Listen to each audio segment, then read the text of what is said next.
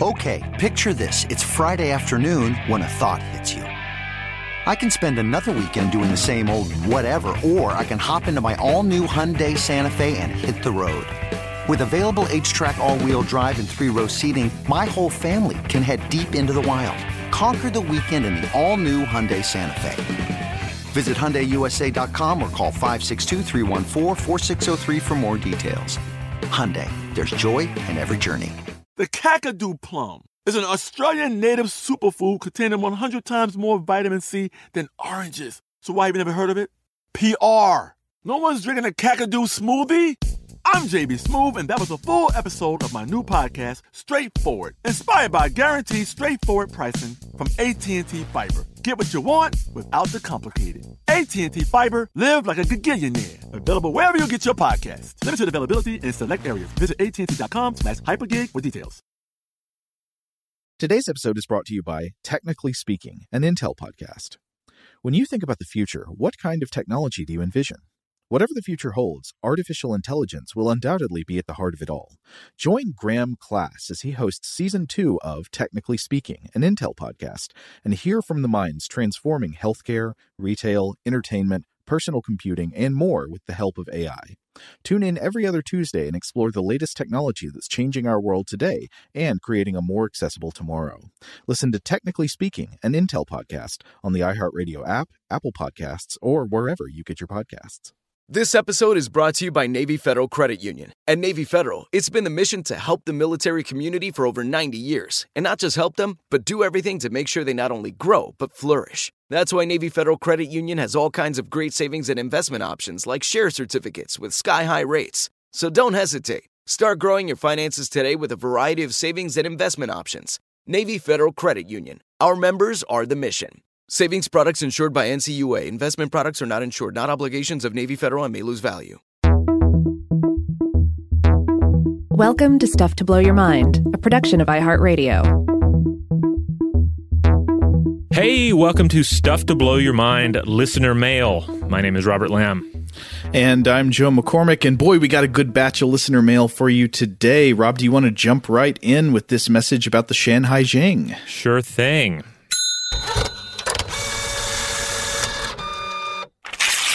This one comes to us from Jing.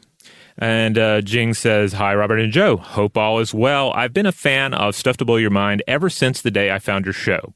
Um, they don't say when that day is. It could have been yesterday. It could have been years ago. I don't know. But I, I like yeah. it that we won them over so quickly.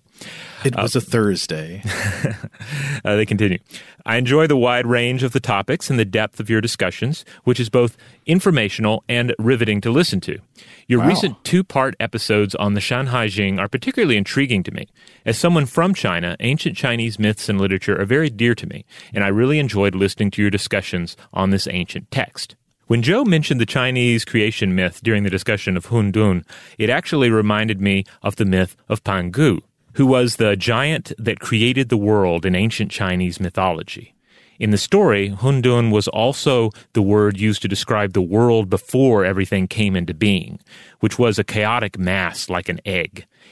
In this huge mass of Hun Dun, the giant Pangu slept, after he woke up, he swung an axe and split the world into two, the lighter part of which rose up and became the sky, and the murkier part sank down and became the earth. Pangu was worried that the earth and the sky would mingle again, so to stop the world from retrograding into the chaotic mass, like uh, Atlas from the Greek myth, Pangu stood on the ground with his hands holding the sky. Each day the sky would rise a foot higher and the earth would sink down a foot lower, and Pangu would grow his body long with the earth and the sky until 18,000 years had passed. After Pangu died of exhaustion, like Ymir in the Norse myth, the giant's body turned into the world we know today. His breath became the wind and the cloud. His voice became the thunder that strikes. His eyes became the sun and the moon. His limbs became the mountains. His blood became the rivers. His muscles became the soil. His hair became the stars. His skin became the grass and trees. His sweat became the rain. Shanhai Jing is one of the sources we have today which contain the most raw material of the ancient Chinese myths that survived. It's not easy to read even for a well-educated native Chinese speaker because it's so ancient and obscure, but it's also weird and fascinating. I'm so happy that you chose to dive into it, and as always, I feel like you did a great job presenting it to an audience who may not even have heard of it, while at the same time still managing to demonstrate its super weird and interesting aspects. I hope you stay safe, and please keep up the good work. Jing. Oh, what a great message. Thank you, Jing. Yeah, I really appreciate hearing about that. Uh, you know, this is the, the story of, of Pangu is really, really cool. And uh, it's one that I, I, actually just finished reading uh, some about this uh, to my son because as, as part of Chinese New Year, we were, we busted out some, some new to us uh, Chinese myth and folktale books. And so we were reading some, some of that. And, and of course, it's, it's, it's kind of mandatory that those books have to have uh, this cool creation story in there as well.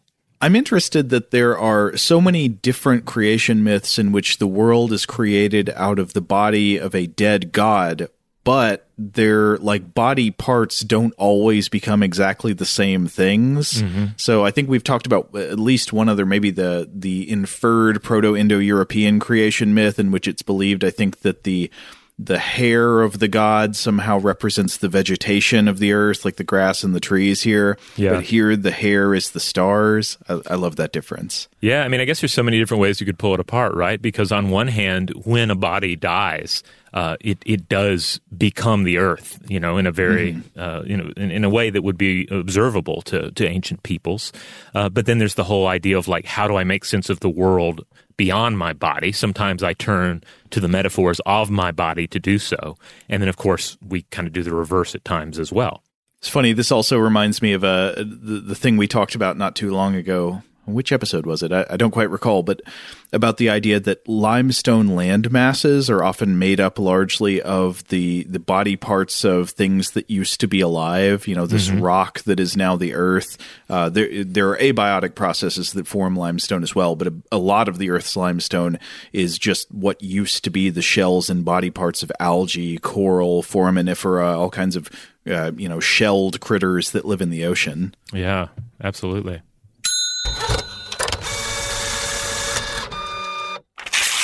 Okay, you ready for this next message about brain and head theft? Let's do it. This is from Danny. She says, Hey guys, I came across your show a couple weeks ago, love it, and am working my way through your archives. I've been meaning to send this email for a while. I thought you might appreciate that I was listening to your recent brain theft episode while dissecting a brain. Very good. Uh, uh, she goes on, a rat brain, a fetal rat brain I'm not some weirdo, though, or at least not that kind of weirdo. I'm doing my PhD in neuroendocrinology at the University of Edinburgh, Scotland. Uh, very interesting coincidence here, Danny, that uh, you probably know this, but Edinburgh was a sort of ground zero for a lot of historical corpse theft and cadaver shenanigans, and it was also kind of ground zero for phrenology within Great Britain, at least. The the Edinburgh Phrenological Society was one of the uh, uh, the great fountains of quackery in the early 1800s. But uh, Danny goes on. So at the moment, I'm dissecting out the hippocampus, mashing it up, and growing the hippocampus cells in a dish. I'm then going to treat those cells in a dish with the stress hormone corticosterone, the rat version of cortisol, and then collect the RNA from those cells. I'm then going to do PCR for specific RNA sequences. I'm looking at the sequences the cells use to make the proteins of GABA receptors. Remember, DNA makes RNA, makes protein, makes everything. GABA receptors are essentially the traffic lights of the brain and tell the traffic to slow down or stop, making them important in regulating the signals within the nervous system. In the wider context, I'm looking at how prenatal stress programs offspring to develop anxiety in adulthood. One reason is likely changes to GABA receptors during development. So, stress in the womb leads to weird GABA receptor development, leads to increased anxiety, and changes to the normal and expected physiological stress response. Oh, that's very interesting. Maybe we'll have to follow up and, and do a uh, do an episode on that hypothesis. That that's very interesting. But anyway, uh, Danny goes on. That uh, she's attaching a picture if we are interested. Uh, says, feel free to share anything I say in this email, but not this picture, please. We will not share it. It comes from a rat fetus, 18th day of gestation, and is about 10 centimeters long. The hippocampus is about 4 millimeters long. It's fiddly work. And uh, this is a the, the, little rat brain. To me, it looks like a pink fly's head. It's like with the big compound eyes and the proboscis. Yeah, it was. Uh, I actually saw this picture before I looked, read the content of the email, and I had no idea what I was looking at. It looks like something um, you know a pet might cough up and, mm-hmm. uh, and, and just cause confusion. I guess it is literally the sort of thing a pet might cough up. But then Danny goes on on a completely different note. Like I said, I'm working my way through your archives, and I recently listened to your episode on malapropisms, and it reminded me of my visual malapropisms. I grew up in Vienna, Austria, and the subway system, the U-Bahn, has these stickers letting dog owners know that dogs need to wear a muzzle. While I do understand the picture, my brain always sees something else first a punk dog with a mohawk looking down. Maybe that says more about my musical taste. And Rob, I attached the picture for you to see. Uh, once I read that, I see it. Yep. It, yep. It's like uh, which is, which is the Ninja Turtles villain with the mohawk? Is Bebop, right? Yeah, yeah. okay. Yeah, it does look like a mohawk. Danny continues, the other one is the airbag icon in most cars. This one took me a long time to work out, but again, even though I understand that it's supposed to be a person with an airbag, to me it always looks like a donkey carrying packs. I'm attaching both pictures. Hope this email elicits at least a smile. Your latest D&D playing Lord of the Rings loving science nerd fan, Danny. Oh. Yeah, well, it's see- hard for me to see the donkey when I look at that icon, but if I I can see where different interpretations might be possible. I see the donkey. It it reminds me of the donkey looks uh, very put upon, like it has a large ball on its back. It, it does um, remind me how we have different interpretations of the "Stuff to Blow Your Mind" logo about what oh, it, yeah. what the um, you know, the various uh, uh, circles and lines, uh, mm-hmm. you know mm-hmm. what what it could be interpreted as. Of course, in reality, it's just it's supposed to be obscure. Uh, it's supposed to lend itself to to different interpretations. No, it's clearly a symbol of our allegiance to the lizard people or whatever.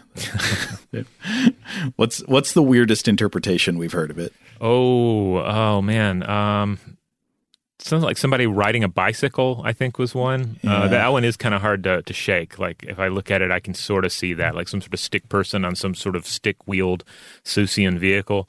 Um, but also, if you turn some of the, the, the circles into eyes, you can create some sort of a weird monster face. So I like that. It's like a Lego block, good for any game. Yeah.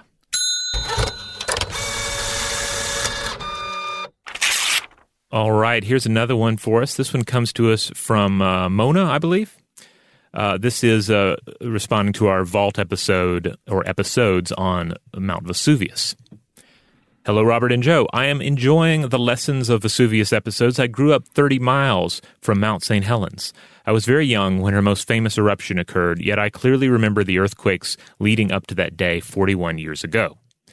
I worked as an educational interpreter at Newberry National Volcanic Monument. Uh, Newberry, a caldera in Newberry Volcano, uh, is northeast of Crater Lake near Bend, Oregon. Joe loved seeing Crater Lake, technically uh, misnamed as it is a caldera, yet he felt let down by not seeing multiple lakes and a forest in the caldera. Newberry Caldera has two good sized lakes separated and surrounded by obsidian lava flows, pumice cones and domes, hardened ash cones, cinder cones, a lot of mountain hemlock, and lodgepole pine trees, beautiful alpine and volcanic wildflowers, rare white bark pine, and a Kevin Costner film credit. Paulina Creek drains the caldera with many waterfalls and cascades as it flows off the volcano. The first and most well known waterfall is Paulina Falls. Paulina Falls is uh, shot in a winter scene of The Postman, circa 1997. Did you ever see this one, Joe? I didn't, though. I the the main thing I know about the Postman is that there's a scene where Tom Petty is in, is in it, playing oh. like the mayor of a future post apocalyptic settlement, And though I've never seen it, from what I recall reading about it, uh, Tom Petty, it is implied that he's playing himself. Like he's uh, he's just he shows up, he's unnamed in the film, and he's the mayor of this this settlement. And I think Kevin Costner says to him like, "Hey, I know you. You were famous." And he's like, "Yep." yeah. Well, that's that's kind of cool.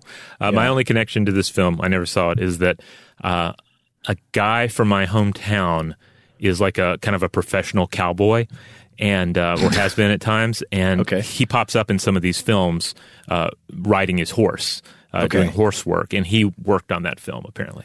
Wait, wait, wait. When you say professional cowboy, do you mean actual professional cowboy as in like cattle driver or like cat works with cattle or you mean he professionally portrays a cowboy? What I know of him, uh, he has he's driven big rigs, but he also like he actively has cattle and horses oh, okay. like so he does actual right. cowboy work, but then he'll for fun like do a cattle drive out in the mm-hmm. west, and he'll pop up uh, doing uh, horse work and movies like this. So uh, okay. you know, he's been all over the place. So actually, am a cowboy, and I play one on TV. Yeah, yeah, like he's he's he's a straight up. Like I'm I'm not really exaggerating when I say he's a he's a cowboy. He's a he's a pro cowboy uh, and has uh, has earned income from that. Uh, anyway, um, our, our, listener continues. I don't recall what the scene entails. I just know when the postman was filmed across Oregon, the road into the caldera was cleared of snow that winter.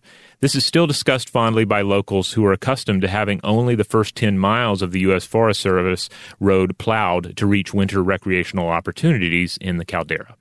Be well, Mona. Oh, is this a picture you found, Rob? This is a picture I found. I just included uh-huh. this, uh, just did a quick search and included this for our benefit, Joe beautiful. Yeah. Um, I think this is picking up on something we talked about in the Vesuvius episodes, which is the indifference of nature to the geological risks, how mm-hmm. there can be a volcanic eruption that uh, just paves over and basically sterilizes the surrounding area, but pretty soon nature just pours back in and you can see forests and trees going into the caldera where, you know, it may well be the case that uh, that another eruption is coming. And then when you get a Hollywood film crew in there, it's yeah. you know the open up roads that have never been opened before. It's amazing the the kind of uh, the kind of stuff that can happen when they when they hit the ground in a in the wilderness in a neighborhood. Uh, they shake things up. We know a lot about that. Yeah.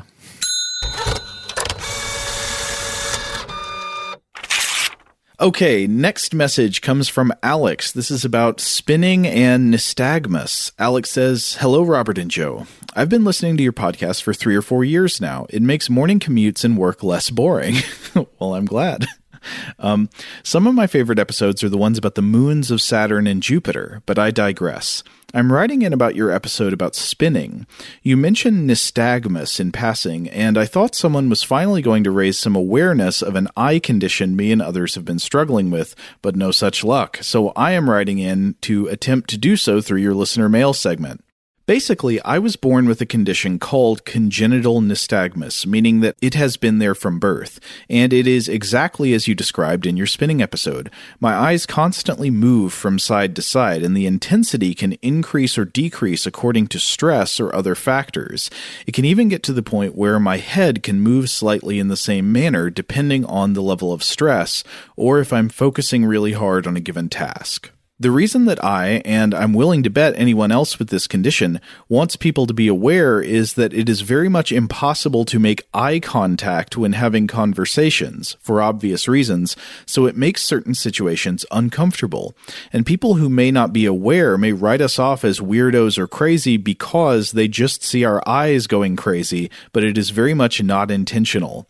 As far as living with the condition itself goes, you would think that from the eye movements that we would always see things moving, but in reality we see things normally. However, this comes at a hefty cost. Basically, the way it was explained to me is the brain has to compensate for the movement, so the actual vision takes a major hit. In my case, I'm considered legally blind as a result, which is defined as central visual acuity of 20 200 or less in the better eye with best correction. I choose not to drive even though I passed both my practical and written tests on the first try due to this, but this would also uh, make the test you discussed for drunk drivers that police are using a bit problematic. Mm. Oh, yeah. Anyway, that is all I know, and there is no possible cure until stem cell research progresses more, since, at least in my case, it appears to be damage to the optical nerve. If you decide to research further into this and further inform people, I would really appreciate it. Alex. Well, uh, thanks for letting us know, Alex. No, I I didn't know anything about that. Uh, I I may have seen a line or something about uh, there being other conditions that cause nystagmus other than just like spinning around. Yeah, yeah, very interesting. Shout out to Astepro for sponsoring this episode and providing us with free samples. Rob, as the uh, the local host with allergies here, they sent you some of their nasal spray to treat your allergies. What was your experience like? Yeah, that's right. I always wrestle with the pollen a bit when it rolls in during the spring. So they sent me the little uh, nasal spray. I tried out the product, and yeah, it sure did help me get on top of my symptoms for the day. And it's so fast acting, uh, it was already kicking in before I left the house. Astepro is a first of its kind nasal allergy spray. It's the fastest 24 hour over the counter allergy spray. It starts working in 30 minutes, while other allergy sprays take hours. Astepro is the first and only 24 hour steroid free allergy spray. Astepro delivers full prescription strength indoor and outdoor allergy relief from nasal congestion, runny and itchy nose, and sneezing. Get fast acting nasal allergy symptom relief with Astepro. Go to asteproallergy.com for a discount so you can get Astepro and go today. A S T E P R O allergy.com. Astepro and go. Use as directed for relief of nasal congestion, runny nose, sneezing, and itchy nose due to allergies. Today's episode is brought to you by eBay. eBay Motors is here for the ride. Remember when you first saw the potential? And then, through some elbow grease, fresh installs, and a whole lot of love, you transformed a 100,000 miles and a body full of rust into a drive that's all your own. Look to your left, look to your right. It's official. No one's got a ride like this. There's nothing else that sounds like, feels like, or looks like the set of wheels in your garage. With over 122 million parts, you can make sure your number one ride or die stays running smoothly so there's no limit to how far you can take it. Brake kits, turbochargers, engines, exhaust kits, roof racks, LED headlights, bumpers, whatever your baby needs, eBay Motors has it. And with eBay Guaranteed Fit, it's guaranteed to fit your ride the first time, every time, or your money back. Plus, at these prices, well, you're burning rubber, not cash. Keep your ride or die alive at ebaymotors.com. Eligible items only, exclusions apply. Today's episode is brought to you by Technically Speaking, an Intel podcast. When you think about the future, what kind of technology do you envision? Whatever the future holds, artificial intelligence will undoubtedly be at the heart of it all. Join Graham Class as he hosts season two of Technically Speaking, an Intel podcast from Ruby Studio in partnership with Intel. Explore the future of technology that's rapidly evolving our world today with the help of AI.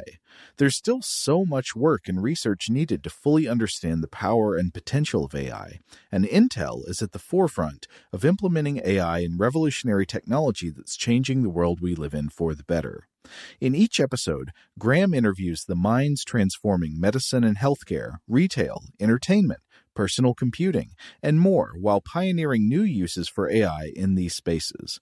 Tune in every other Tuesday and explore the latest technology that's changing our world today and creating a more accessible tomorrow. Listen to Technically Speaking, an Intel podcast on the iHeartRadio app, Apple Podcasts, or wherever you get your podcasts. Today's episode is brought to you by Visible. If you haven't heard of Visible, now you have. They're the wireless carrier that's making wireless visible. It's in the name. Get a one line plan with unlimited 5G data powered by Verizon, just $25 a month, every month, taxes and fees included. Having a one line plan means you only need you to save. No estranged roommates, exes, cousins twice removed, or AI powered humanoid robots needed. And because $25 a month really means $25 a month, you can call, text, stream, whatever, as much as you want without worrying about getting dinged at the end of the month. No hidden fees, no surprises. No, really. It's like the old saying goes you can't judge a book by its cover, but you can judge a company by its name. So spread the word. Tell all your friends there's a wireless company out there with transparency in their name, and they're called Visible. Start saving on wireless today at visible.com. Monthly rate on the Visible plan for data management practices and additional terms, visit visible.com.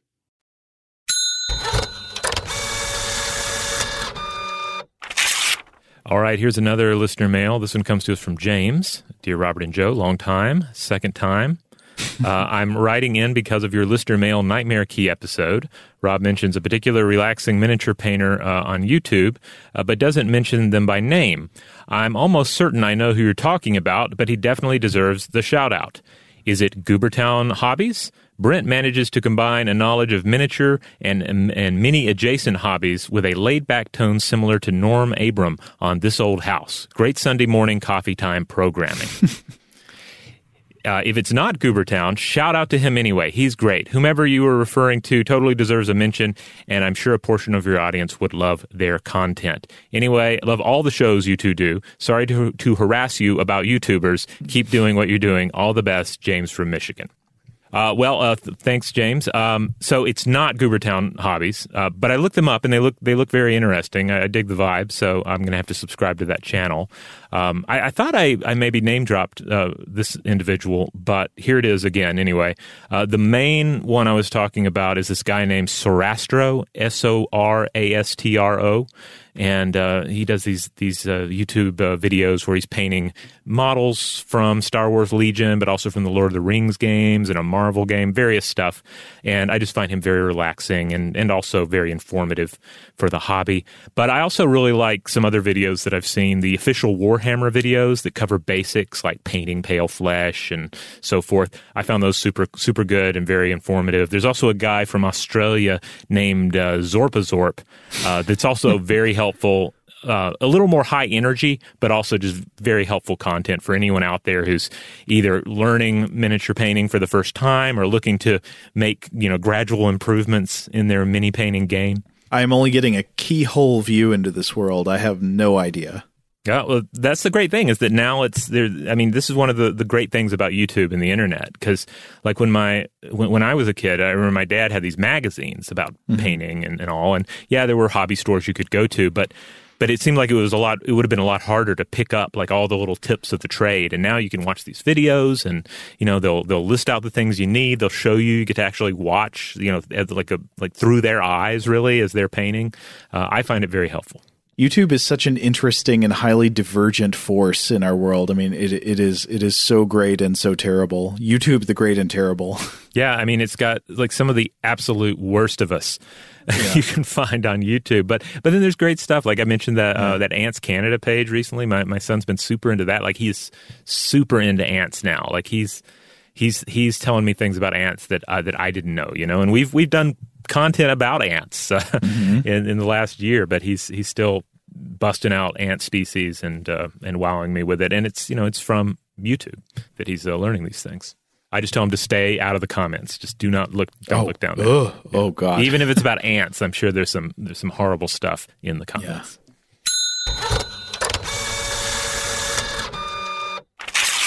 All right, this next message comes to us from Blair. It is about our, I think we ran a Vault episode about Kama Muta.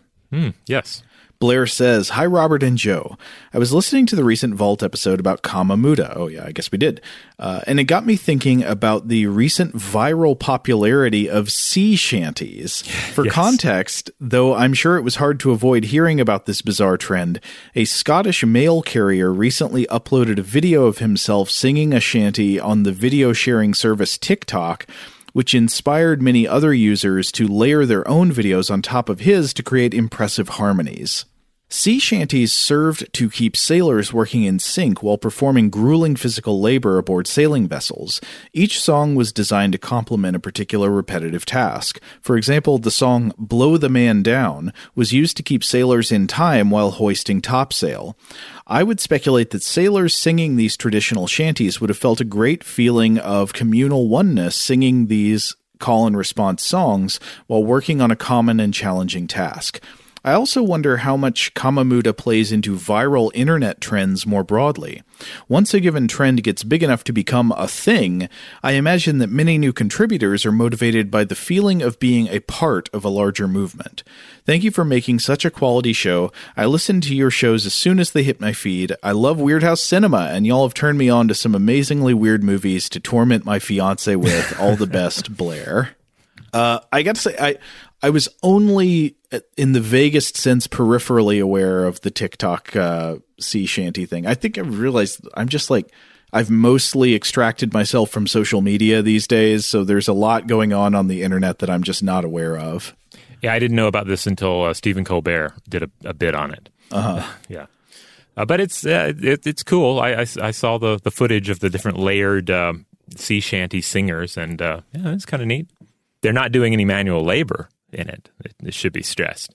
Well, there's one thing that I don't think we actually talked about in the Kama Muta episode, or if we did, I forgot about it, which is the uh, the potential feelings of reciprocal communal trust that are often forged just by labor, by like working yeah. together with people on a project, which in certain circumstances can can easily create division and strife but there i guess it depends on what type of project it is and what the people working on it with you are like there are some projects that just really naturally i think bring people together with uh, with bonds projects that are like um, conceptually simple but physically difficult uh, yeah, yeah. I mean, like certain, like basic yard care can be like that. Like I'm thinking yeah. of like um, like church service projects where you like go and and help somebody you know with, who needs their their yard cleaned up for the fall or they need ice scraped up in the winter that sort of thing. Uh, yeah. those can be be very rewarding. You know you're not you're not doing anything that's necessarily uh, you know uh, conceptually hard to, to deal with. Uh, you know uh, like it, it's pretty basic what you need to do. You need to pick up a bunch of leaves or uh, you know something of that nature. But uh, yeah it can bring you together and it can be it can be challenging and yeah you kind of emerge from it bonded. I guess that's why you see uh, you know, for well, for a variety of reasons, workplaces sometimes do service projects, but uh, mm-hmm. uh, you can see it definitely as a as a, as a way to, to to you know build these bonds among the various employees. Yeah. I feel like the kind of work that's more apt to cause division between people is that which like is, uh, which could be accomplished through varying different strategies and it's not exactly clear which strategy is the best one. Yeah. Yeah, yeah. And I guess you can run into that even with stuff like raking leaves. If you someone oh, yeah, really, you, um, yeah. you know, uh, firm about it, and they're like, "No, this is the way." You have yeah. to pick up two rakes and use them like claws, uh, that sort of thing. That's that's a stupid method. I've tried it. what if really. you have What if you have the special like Freddy Krueger rake hand things that you can get? I like, put them on. you know th- those things are a scam. All right. I haven't really tried them, but they look kind of neat. Like they, it's good marketing because they're like, hey, you know that thing that uh, not all that fun?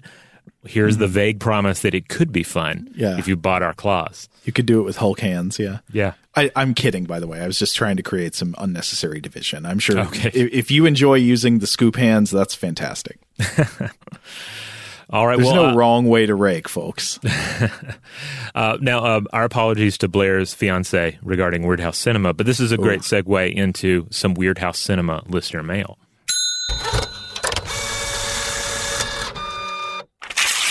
Uh, this one comes to us from Rob, uh, and they say, Hey, Rob and Joe, listening to uh, you two talk about your TV and film influences in past episodes, and then hearing you discussing where you've seen George Buza, I think I might be able to solve the mystery. In the TV series The Adventures of Sinbad, 1996 through 1998, George played Doubar, Sinbad's older brother.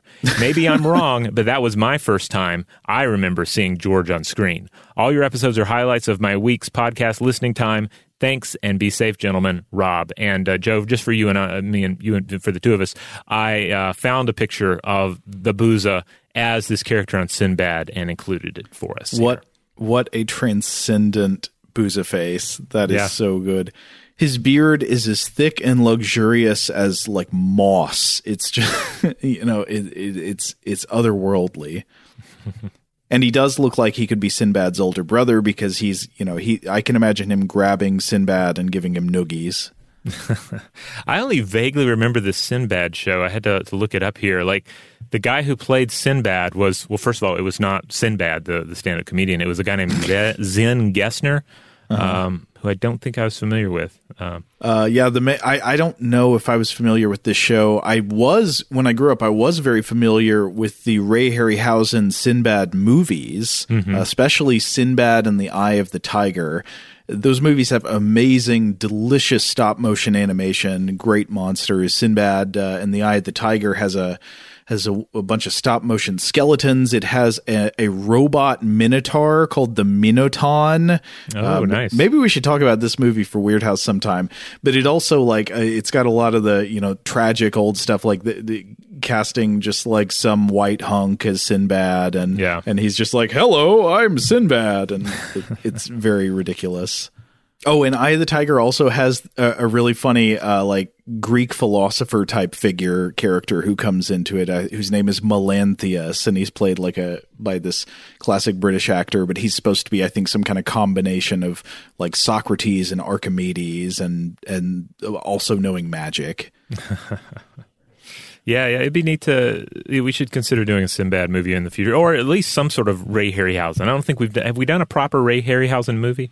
Oh, uh, I don't know if we have, but they. It, some of my favorite special effects of all time are his are his stop motion monsters. Yeah, I think maybe we've we've we've discussed things that are Harryhausen esque, but not Harryhausen himself.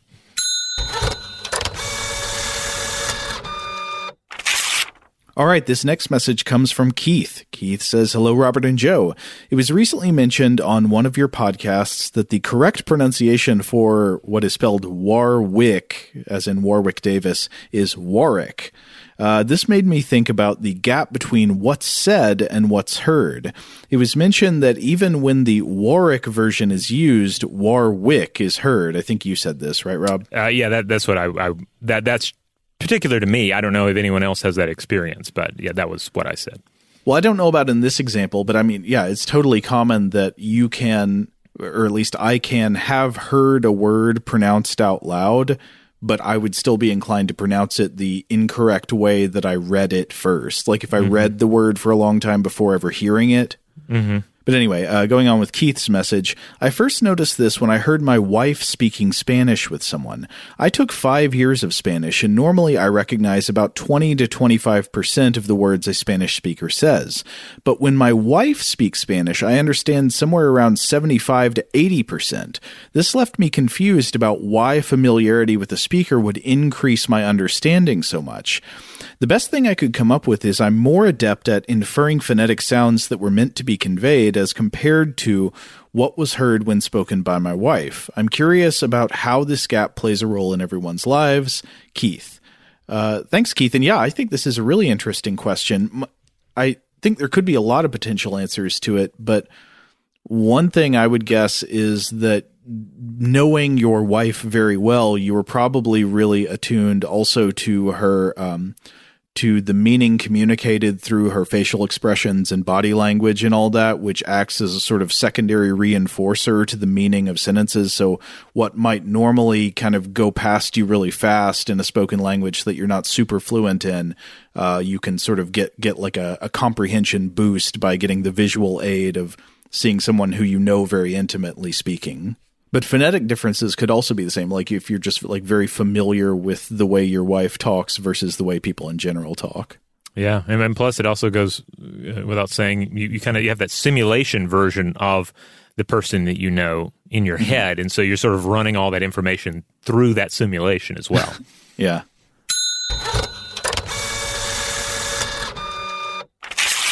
All right, here's another one. This one comes to us from Chris. Hello, Rob and Joe. I loved your episode on Freejack. Oof. As the driver of a wine delivery truck in southwest Ohio, I can say for a fact that you cannot outrun a police interceptor in one. Wait, have Uh, you tried? Um, well, that does beg the question, does it? Or it raises the question. Um, Anyway, they continue. Keep up the great work. I've listened to you guys for years, but this is the first time writing in. Sincerely, Chris. P.S. Uh, might I suggest the movie Split Second, starring Rutger Hauer, for weird um, uh, for for Weird House Cinema. Um, okay, so two things. First of all, what is he talking about? For people who didn't listen to the Freejack episode, there's this fabulous uh, wine. It's, it's I, I, included a picture of it here for us, Joe. It says champagne. Mm-hmm. It's this bulky, old looking truck, not a futuristic vehicle at all. But mm-hmm. our hero in Freejack jumps into it and drives off, and there's a big car chase with it. I commented that it looks like look like, looks like the sort of vehicle that Ronnie Vino uh, from At Home with Amy Sedaris would drive around. At one point, we see some bottles tumble out of it, and uh, if I remember correctly, they don't look like normal champagne bottle green. They look like Gatorade green. They're like bright neon green. But I, I mean, guess, that's, hey, it's the future. It's 2009, yeah. baby. Yeah, that's the it's the future. That's the the fad. Um, and I, I love it actually in the screenshot too. I'm pretty sure I recognize. I don't know specifically what building that is, but that does very much look like Atlanta in the background. Yeah, it does. I think that whole chase sequence was Atlanta. Yeah. Now, uh, as for Split Second, starring Rutger Hauer, yes, I saw this movie sometime in the last year or two, and I absolutely loved it. Uh, I think I was I was telling Joe about it as well. Like Joe, you got to see this. Rutger Hauer's great. He's smoking a cigar. He's cussing out a dog. Um, there's a lot to love about this film. Okay, well let's let's do it. Yeah, well, we'll, we'll put it on the, the list, the growing list of movies to consider for Weird House Cinema. Um, but but yeah, thanks for writing in. Thanks for for sharing your expertise with um, uh, you know outrunning the law or failing to outrun the law in a wine uh, truck, uh, but also uh, recommending some films for us. Okay, well, I think that about does it for today. But uh, huge thanks to everybody for writing in. Yeah, um, and yeah, hey, uh, you know, since it came up, uh, if, if, your name's Warwick, if your name is Warwick, uh, if there's some sort of interesting uh, way or a specific way we should be pronouncing your name, include that in your listener mail uh, because oh, yeah. that'll help us out. Uh, and hey, throw in those pronouns as well. Uh, that also helps us out. Um, we would of course love to hear from everybody. Yeah, keep keep the emails coming. If you have thoughts on these lister mails, if you have thoughts on uh, episodes of Stuff to Blow Your Mind, episodes of Weird House Cinema, suggestions for the future, all of that's fair game. Just write in, let us know. And in the meantime, if you want to check out other episodes of, of uh, Stuff to Blow Your Mind, uh, they publish on Tuesdays and Thursdays in the Stuff to Blow Your Mind podcast feed. Weird House Cinema publishes on Fridays, and then we got uh, listener mail on Monday. We got Artifact on Wednesday, and a Vault episode on the weekend. Huge thanks, as always, to our excellent audio producer, Seth Nicholas Johnson. If you would like to get in touch with us with feedback on this episode or any other, to suggest a topic for the future, or just to say hello, you can email us at contact at stufftoblowyourmind.com.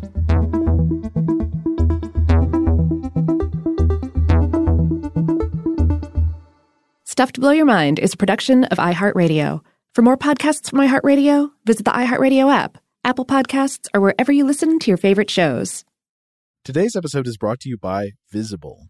The future of wireless is here, and it's transparent. Switch to Visible, the wireless company that makes wireless visible. Get a one line plan with unlimited 5G data powered by Verizon, just $25 a month, every month, taxes and fees included. No hidden fees, no surprises, no, really. What are you waiting for? Get with the times and switch to Visible at visible.com. Monthly rate on the Visible plan for data management practices and additional terms, visit visible.com. Rev up your thrills this summer at Cedar Point on the all new Top Thrill 2. Drive the sky on the world's tallest and fastest triple launch vertical speedway. And now, for a limited time, get more Cedar Point fun for less with our limited time bundle for just $49.99. Get admission, parking, and all day drinks for one low price. But you better hurry because this bundle won't last long. Save now at cedarpoint.com. Open a limited time 11 month certificate at Kemba Financial Credit Union. At 5.25% APY, it's more than triple the national average, plus, it's a safe and secure way to grow your money. Visit your local branch or kemba.org slash CD for details. Offer expires May 31st, 2024. APY equals annual percentage yield. Restrictions apply. $500 minimum and $250,000 maximum deposit. Advantage status required. Comparison based on bank rate average. Federally insured by NCUA. Get emotional with me, Radhi Devlukia, in my new podcast, A Really Good Cry. We're going to be talking with some of my best friends. I didn't know we were going to go there on this. People that I admire. When we say listen to your body, really tune into exactly. what's going on. Authors of books that have changed my life. Now you're talking about sympathy, which right. is different than empathy, yeah. right? Never forget, it's okay to cry as long as you make it a really good one. Listen to A Really Good Cry with Radhi Devlukia on the iHeartRadio app, Apple Podcasts, or wherever you get your podcasts.